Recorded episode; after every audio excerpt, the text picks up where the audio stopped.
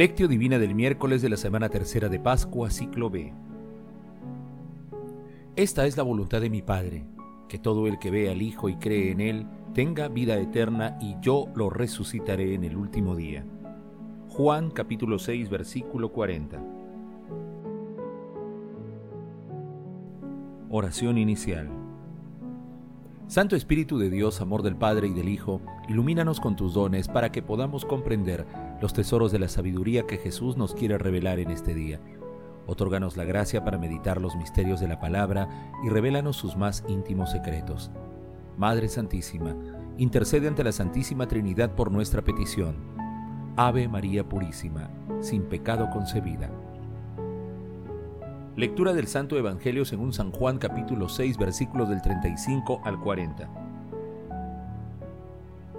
En aquel tiempo dijo Jesús a la gente, Yo soy el pan de vida. El que viene a mí no tendrá hambre y el que cree en mí nunca tendrá sed, pero, como les he dicho, me han visto y no creen. Todos los que me ha confiado el Padre vendrán a mí, y al que venga a mí no lo echaré fuera, porque he bajado del cielo, no para hacer mi voluntad, sino la voluntad del que me envió. Esta es la voluntad del que me envió, que no pierda ninguno de los que él me confió, sino que los resucite en el último día. Esta es la voluntad de mi Padre, que todo el que ve al Hijo y cree en Él tenga vida eterna y yo lo resucitaré en el último día. Palabra del Señor. Gloria a ti, Señor Jesús.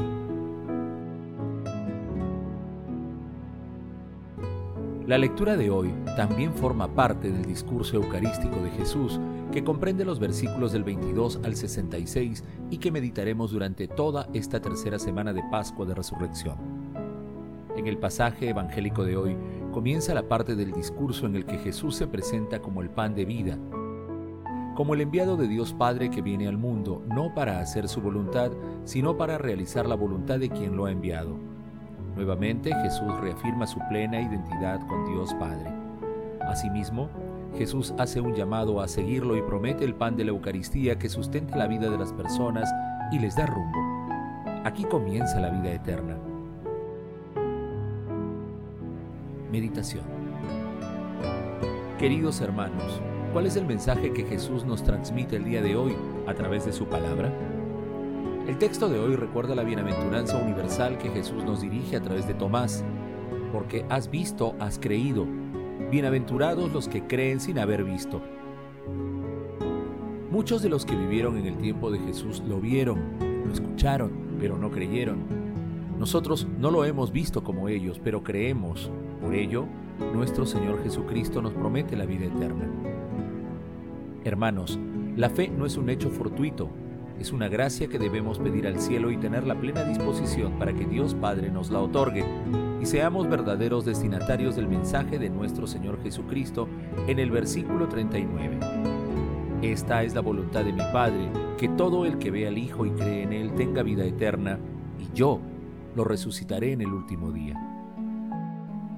Es un mensaje para todo hombre o mujer que, reconociéndose pecador y necesitado de perdón y sanación, cree en nuestro Señor Jesucristo.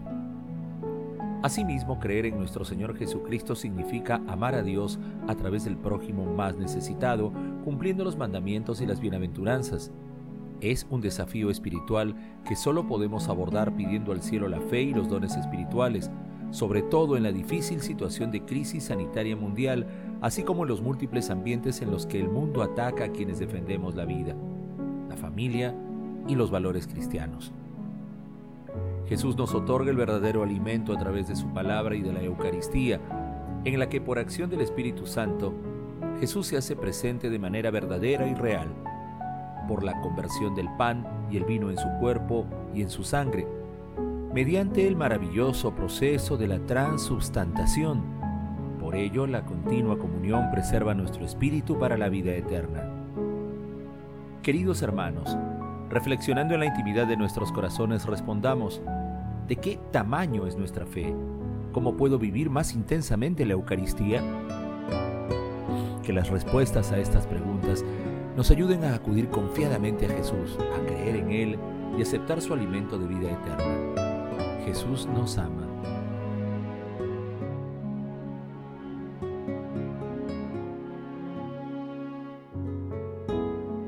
Oración. Padre Eterno, ven Señor, en ayuda de tu familia y a cuantos hemos recibido el don de la fe, concédenos tener parte en la herencia eterna de tu Hijo resucitado. Santísima Trinidad, Dios Padre, Dios Hijo, Dios Espíritu Santo, pedimos las gracias para aumentar nuestra fe en la Santa Eucaristía y sentir necesidad plena de ti en nuestras vidas. Padre Eterno, cuéntanos entre tus elegidos y entréganos a Jesús para que no nos extraviemos y seamos resucitados por nuestro Señor Jesucristo en el último día. Amado Jesús, tú que estás sentado a la derecha de Dios Padre, alegra con la visión de tu rostro a nuestros hermanos difuntos. Madre Celestial, Reina de cielos y tierra, intercede ante la Santísima Trinidad por nuestras peticiones. Contemplación y acción. Contemplemos a nuestro Señor Jesucristo con un sermón de Pedro Crisólogo.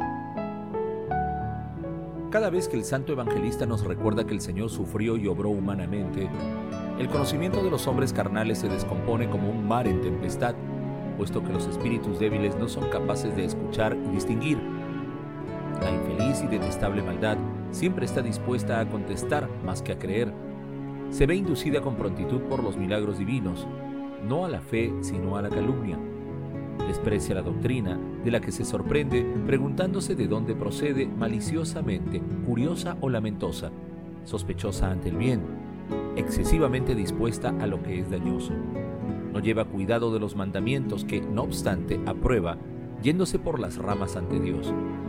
Propensa a los ídolos, cavilosa en las cuestiones divinas, rebelde a la profecía, contraria a la verdad, ruinosamente crédula a los presagios y a los embustes. Moisés había realizado muchos prodigios, Elías había hecho ver grandísimas pruebas de sus poderes y Eliseo no había hecho empresas diferentes. ¿Por qué nadie pone en discusión su figura? ¿Por qué nadie plantea el problema de su condición? ¿Por qué nadie buscó con la misma curiosidad de dónde venían, quiénes eran, dónde y en nombre de quién hicieron esos prodigios? Solo se juzga a éste, que no quiso juzgar para no castigar. Se examina con facciosa severidad al que no pidió nada para conceder el perdón. Y aunque el único que no tenía culpa encontró a todos culpables, prefirió acogerlos mediante un juicio de inmensa misericordia antes que pronunciar una sentencia, a fin de restituir a los mortales, pagando por ello el precio de su vida, la vida que perdieron en un tiempo. Como dice el apóstol, es verdaderamente grande el misterio de la piedad que se manifiesta en nuestra carne. Amado Jesús, nos comprometemos a participar más continuamente de la Eucaristía, invitando a nuestros hermanos a sentir la experiencia de Cristo resucitado, comunicándoles el infinito amor que nos tienes a cada uno. Asimismo, nos comprometemos a darle sentido a tu palabra a través de acciones concretas de bondad en nuestra vida. Glorifiquemos a Dios con nuestras vidas. Oración final. Gracias Señor Jesús por tu palabra de vida eterna. Que el Espíritu Santo nos ilumine para que tu palabra penetre a lo más profundo de nuestras almas y se convierta en acción. Dios glorioso, escucha nuestra oración. Bendito seas por los siglos de los siglos. Madre Santísima, intercede ante la Santísima Trinidad por nuestra petición. Amén.